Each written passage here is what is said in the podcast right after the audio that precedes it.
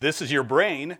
This is your brain on learning. And that was a dad joke, and we are starting them early. But we will be talking about the neuroscience of learning and a whole lot of other stuff with our special guest, Dr. Britt Andreatta. It is the Learning Geeks live from the ATD Techknowledge Conference in San Jose, California, and it's coming your way now.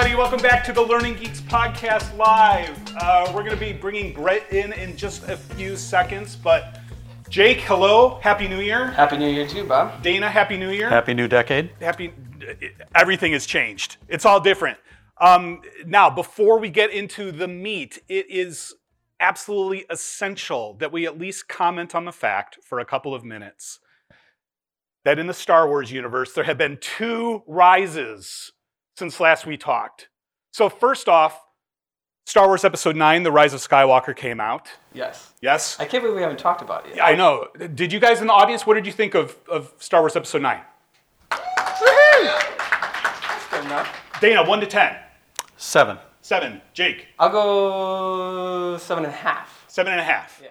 Okay. I'm saying cinematic quality, six to seven.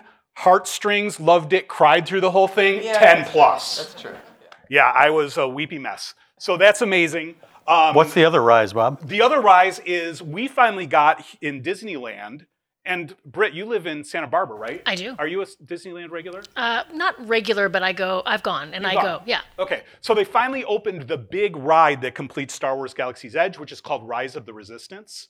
And here's what I have to say about it, because I don't want to spoil it for anybody. But when I went on it, I felt like I was in a Star Wars movie. Like I was actually experiencing what the heroes of a Star Wars movie would experience. It was absolutely amazing. It transcended any other Disney ride.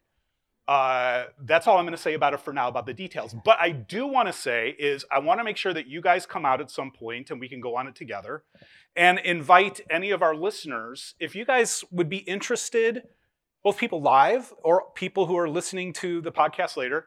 Uh, if you would be interested in a field trip out to Disneyland to go on this and then process through what it means to have an experience like this and what we can learn from it in learning, Britt is in, so that's fantastic.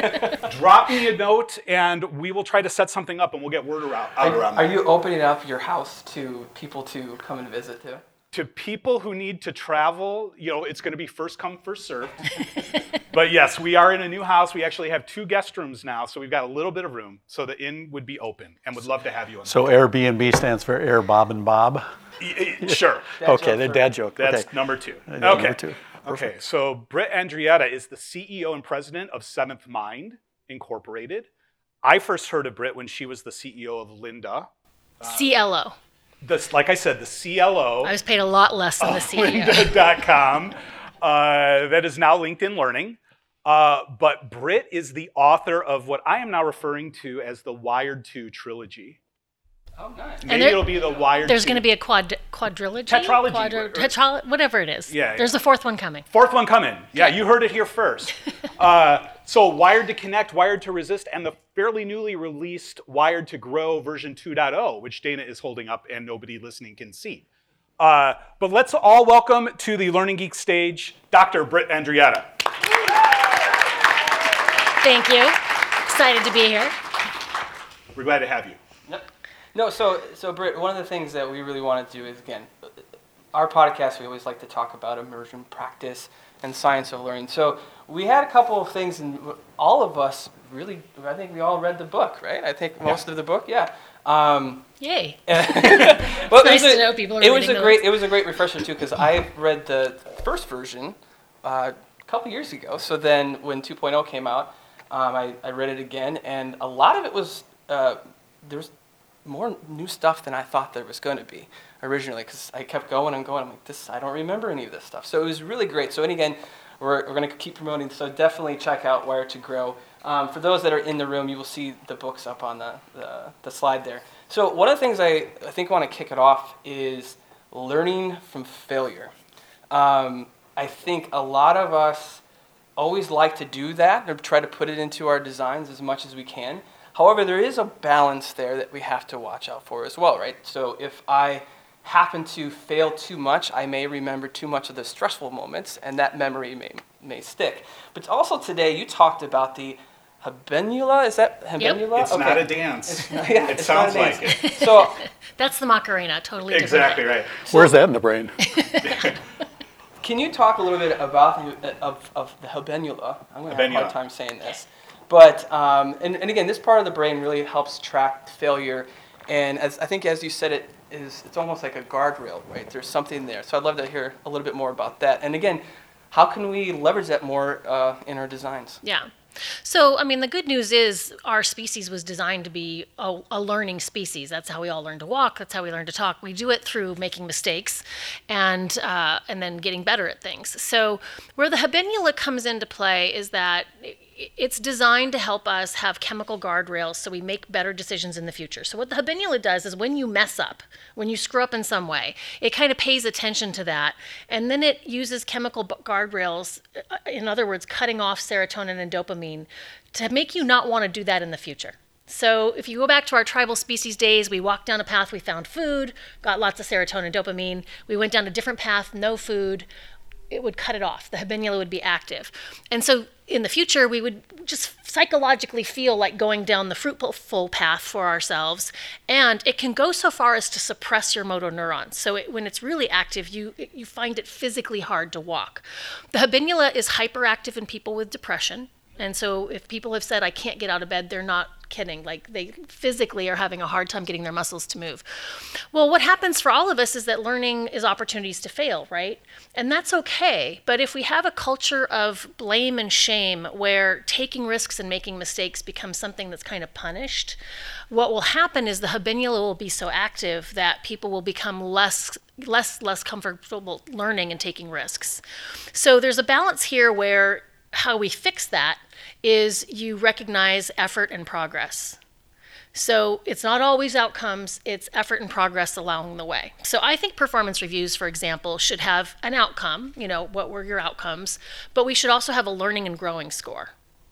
And when we run a project and we're having the meeting and we find out we're 10% over budget or 10 weeks behind schedule, yeah, we need to focus on cleaning that up, but we should also high five for the fa- parts that we've done.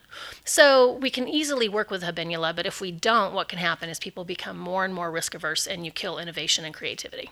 So that really makes me think of the idea of growth mindset and Dr. Carol Dweck's work. Uh, I know that book really changed my life because when I read it, I was like, wow, I am poster child for fixed mindset. uh, so, like, You had I to read grew a book to know that? yeah, right, right. Well, it's like I grew up as a gifted child, and therefore, like I can, I could tell you the story right now of the first time I had a significant failure in school, which was second grade. I screwed up the math test. I didn't pass it the first time, and I literally had a breakdown. I know it's so sad, isn't it? It's Second grade. grade. um, you know, and just that. Obviously, my habenula was triggered at that point. So, you know, that's amazing. Now, one thing that I have noticed as a learning designer, and this, this is a new finding I've talked about on the podcast before, is um, we took a very intense simulation, a learning experience that we had designed that was a very intense, very realistic simulation Yep. that people tended to get a little bit too stressed, they got a little too into. And we changed the learning architecture to being games focused. Mm-hmm. So, same activities that they were doing, but now it was scoring points for your team as opposed to winning the work with the client. And we noticed a lot more receptivity to feedback. Is that your experience too? Yeah, absolutely. I mean, when so the brain is easily happy earning small rewards. This is why a gold star is fine, a high five is fine. This is why you take your bathroom into the phone. You want the the, the steps to count. Or the phone or, into the sorry, bathroom. you take your phone into the bathroom. Yeah. We want our steps That's a to whole count, new right? app. That's a whole other thing. Take Yeah. your bathroom into the phone. Oh my God. Okay. Um, We can edit it out. Yeah, well, or leave it in because we all make mistakes, right? Yeah, there we go. Um, so, uh, part, you know, our brain likes to track that kind of thing. We, we look for the berry. And so it can be very simple things, and earning points can just change our whole orientation to trying something. No, So one of the things too, and I think about this your childhood experience. Um, Second at- grade. Yeah. So as a, as a as a father myself, I have two kids. I have a six-year-old and, and a three-year-old, and I'm really thinking about my six-year-old who is at this point where failure is very hard for her, right? So I am also trying to have that balance between making sure she still has the ability to be curious and open and try and try and try, rather than I think the, the, the counter side, which again I think is if you fail too much, you, you start to basically block. And uh, the term is learned helplessness, right? Right. Um, and I, I know you've mentioned it in your book. I know um, I, I've heard it a couple times actually already in this conference. Um, but I'd be curious too. What what are, what are some things to make sure that we don't hit that point? And again, I, I, I know I'm thinking about it with a kid too, but it's probably from adults, and we have to think about that as designers. But at the same time, not just designers, you as learners yourself, because I think we also learn a lot from being learners and how we do And, that. and, and Britt, maybe you start with a brief definition of learned helplessness. yeah, that Yeah. would be good. So, learned helplessness, helplessness was uh, discovered by a psychologist who was studying dogs. And so they were doing an experiment where they put dogs in a room and they were given, they were set on a mat where they were they would get a shock in their paws, not super painful, but enough to be uncomfortable to the dog. And then the dog so they they kept associating the shock with being in this little area until the dog learned like i'm going to get shocked and then they took the barrier down and all the dog had to do was move over two feet and they'd be away from the shock and none of them moved because the shock had happened so many times that they finally gave up thinking that it would be different and it took away their will to try something else. That's learned helplessness. And we've all seen it in organizations right? You have a team that maybe has a poor leader and maybe you try a couple interventions but over time people realize nothing's going to change and eventually we lay our head down and we stop trying. And even when someone opens the door and would create freedom we stay so that's what learned helpless look, looks like, and it affects all of us in different ways. But what we want to do with, um, you know, first of all, if you see toxic cultures in your organization, don't keep ignoring it. Like you're just going to bring that down that whole team. But whenever we can add celebrations, harvest failures as learning, reward effort and progress, these are all things that make a difference. And the other thing, I'm a parent too. So the other thing that I would say to the parents in the room is, uh, how good are we at role modeling mistakes and talking about we we struggled in something at work or sharing that we failed and like, gosh, this was really hard. Like, how often do you have those conversations at the dinner table in front of your children? We usually don't. Right? So part of it is also role modeling like, wow, mom really screwed up today. What happened? This happened. It made me feel like this, but you know what? I'm going to try tomorrow. So I think we also can do a better job of showing them what it looks like because in this world of social media where everything is edited to be perfect, so that's why I don't want you guys to edit out every little mistake in this podcast. we live in a world where everything can be edited. And so we start to get a false impression of how perfect people are. And for children in particular, they're they're at the ages where they are shifting from caring about their families as the primary unit to caring about their peers as the primary unit. It preps them to go out in society. Um, Um, it's a pretty big biological drive, and they're getting perfection from their peers. And so we need to help them realize that we're all not as perfect as we post ourselves to be. So, what parts of the brain are engaged or disengaged with the learned helplessness? It's so I can't answer that question. I know that the research was done; it was kind of a psychological state, but I am sure the habenula is activated because there's failure Because happening. resistance, yeah. But I'm sure it's impacting some of the motivation centers because you know motivate motivation to act is also getting kind of damaged in that. If I was to take a guess, but I haven't seen an exact MRI study on that. So we'll, ch- we'll shift gears a little bit, even though I think there's a lot of failure in here as well. If for those again out here in the audience and those listening um, back in your normal earbuds or whatever you're listening to right now, we we talk a lot about immersion practice. We we enjoy it, and again, this is one of the reasons why we bring up Star Wars and Disney Disneyland and Disney World a lot because we've gained a lot of experience and understand how how important how just amazing true immersion can be um, whether or not it is in a VR setting, whether or not it's just in reality of, of, of us just creating music, um, the- sights, the sounds, using your sensory data, right? So one of the things in the book that caught my um, eye as, as, as I was reading, you said that you believe that more immersion should be added. So I'd love to discuss why that's the case. I don't know, was there a shift in, in, in the, and I'd love to hear why there was Yeah. a shift in that. So I talked about it a little bit this morning. For me, it was my husband got an Oculus headset last, not this Christmas, but past Christmas. And so, of course, we all put it on and we make our way through the thing. Um, but because I study, you know, the biology of things, I was really struck by so I was on this safari and there was a li- I turned around, you know, I could look 360 and I turned around and there was a lioness behind me like really close and my body reacted as if I was truly in front of lions that could eat me. And then, you know, there was a few things, you know, and I climbed El Capitan um, and freaked out because I was up there really high and I could die. And I was like, wow, my body does not know that I'm sitting in my couch. And even though cognitively I know this is fake and I and I'm not there, I my brain thinks I am. And so that was kind of the change for me was realizing how powerful VR particularly is as a learning tool, both for good and evil, right? Like it's it so I started studying it and it turns out that those kinds of experiences are so close to the first person point of view that we have when we walk around our world that our brain codes it as a lived memory. Now, I know I didn't actually climb El Capitan. So my brain, my logical brain says you weren't really there. But what's er, interesting is there's several, several studies out of Stanford where kids do not know the difference between whether they did it and whether it was a fake experience. So we have to be super careful with children and VR because if they're particularly violent games, if they're having lived memories of hurting people, I'm not so sure that that's a good thing for us to cultivate. But at the same time, there's real amazing powers in virtual and immersive technology. Mm-hmm. So I'm curious because uh, you're very bullish on on all of extended reality for learning, but specifically VR, um, and that's something we've always been interested in as well.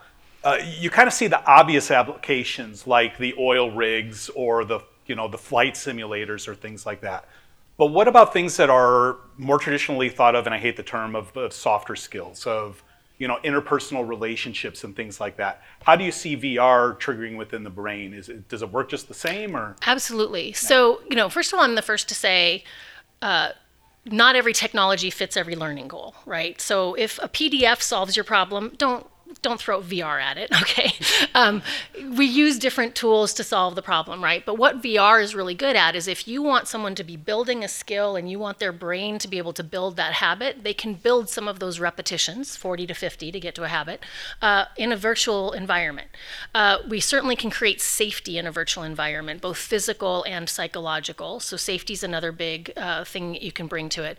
In terms of the people skills, you know, wouldn't we want, like right now, one of the biggest things particularly in the United States, is that we are all tied up in the history of race, and yet we don't really know how to have great conversations about this. Even when our hearts are in the right place, we don't want to make mistakes or we don't realize that we're clueless and are making mistakes. Like it's a very difficult thing how about we create safe environments? You know, what if we, what if I learned how to be a better manager by having a, a one-on-one with a virtual employee, so I could screw it up and learn from it rather than doing damage to my actual employee as I learn my way through. So I think that there's lots of ways we can give people people skills practice in ways that help them get better, particularly when those systems have feedback in them right? And someone's giving them coaching on how that went. One of the ways that we've used that uh, at our company is we've created a virtual reality app where you can take on the uh, role of someone who's in a wheelchair, for example. Fantastic. And so they're trying to navigate the office, right? And they get to the elevator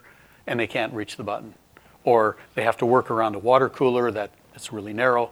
And it just, simple things like that really raise your awareness. And I think that it, ends up being a pretty powerful application. Absolutely. And uh, one of the things I talk about in my Wired to Connect book is we actually are a tribal species. We have a lot of our biology is dedicated to helping us collaborate and connect with each other, have empathy for each other. Um, but sometimes we don't get the opportunities to actually do that. So I think we can work on people skills that way. All right, so we uh, before we got on live, we did ask our live audience for some questions. So I'm going to just uh, we promise not to forget. Ask Dana you wrote it down. I wrote them down. I may not have written. I did almost forget. I may not have written them as uh, as they were asked, but I think you understand the intent because you heard them asked. So let's kind of do them in reverse order. The first one was, uh, what's the impact on learning of change fatigue?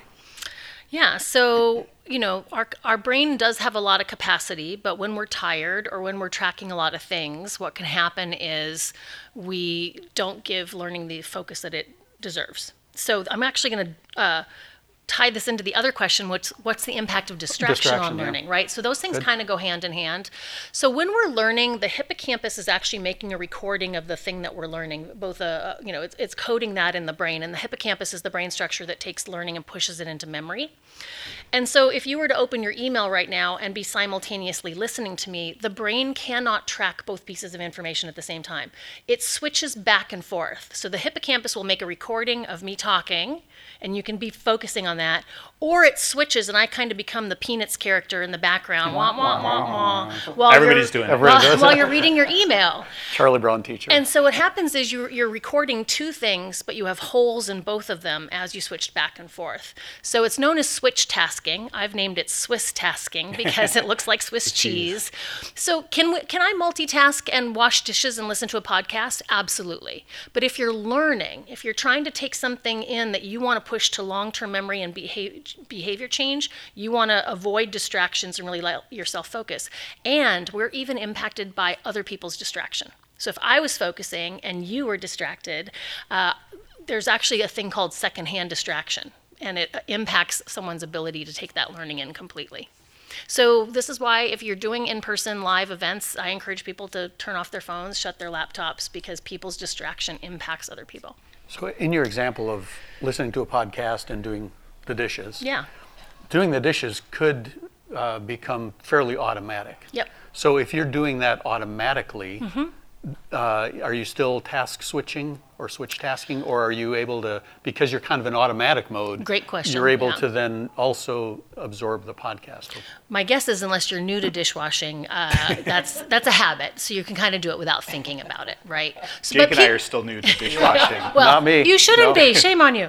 Um, yeah, so there is a difference, and I think this is why we have the myth of multitasking, is because we do do things multiple times. We think we can learn and do other things at the same time, but we can't. The the brain science is real clear about that. And then back to the change fatigue. When we are going through so much change that we never have time to kind of get to this new s- sense of normal, where we're kind of feeling like we're not overwhelmed by it, you know, anything that overwhelms us is fatiguing. We get tired, we get distracted, we make poor decisions, we get grumpier, cynicism goes up, all these things happen. So, absolutely, it can make you be in a less than optimal state to drive great learning.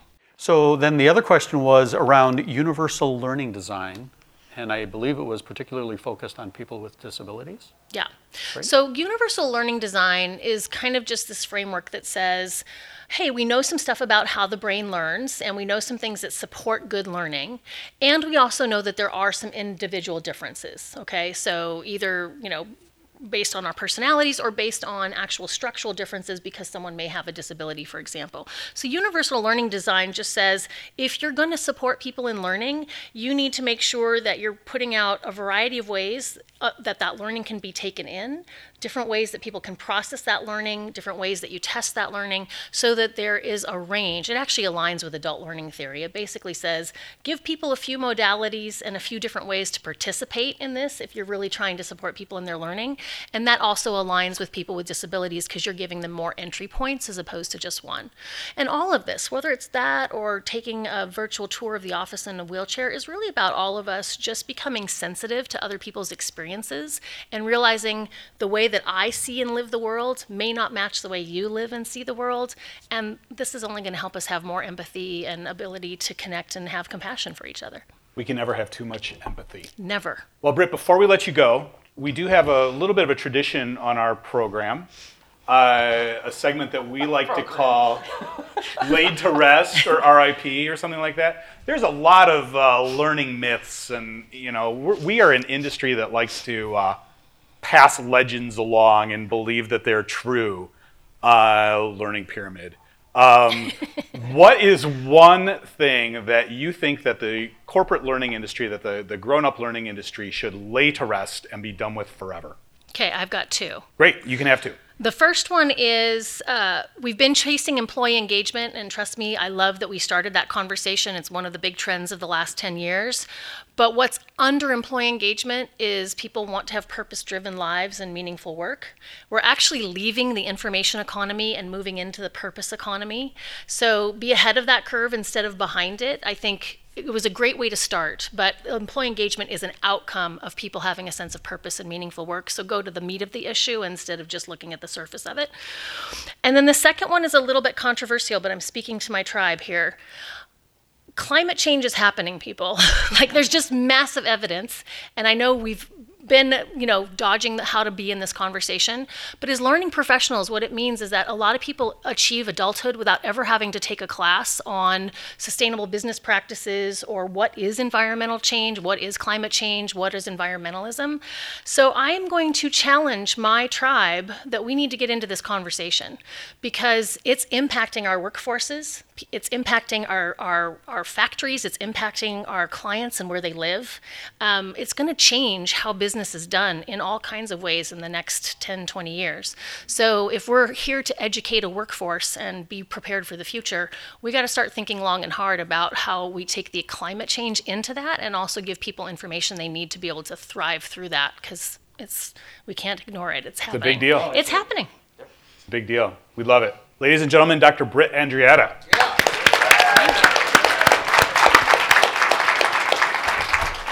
And with that, I think we are at time. The time on the studio wall says it's time for us to move on. So, any any last words, Jake? So if you are not yet a subscriber, where can they get the podcasts? Oh, so they can get the podcast. Um, and, and again, if you guys want stickers here in the audience, and for those that are listening for the first time, not in the audience, uh, you can go to the Learning Geeks Pod.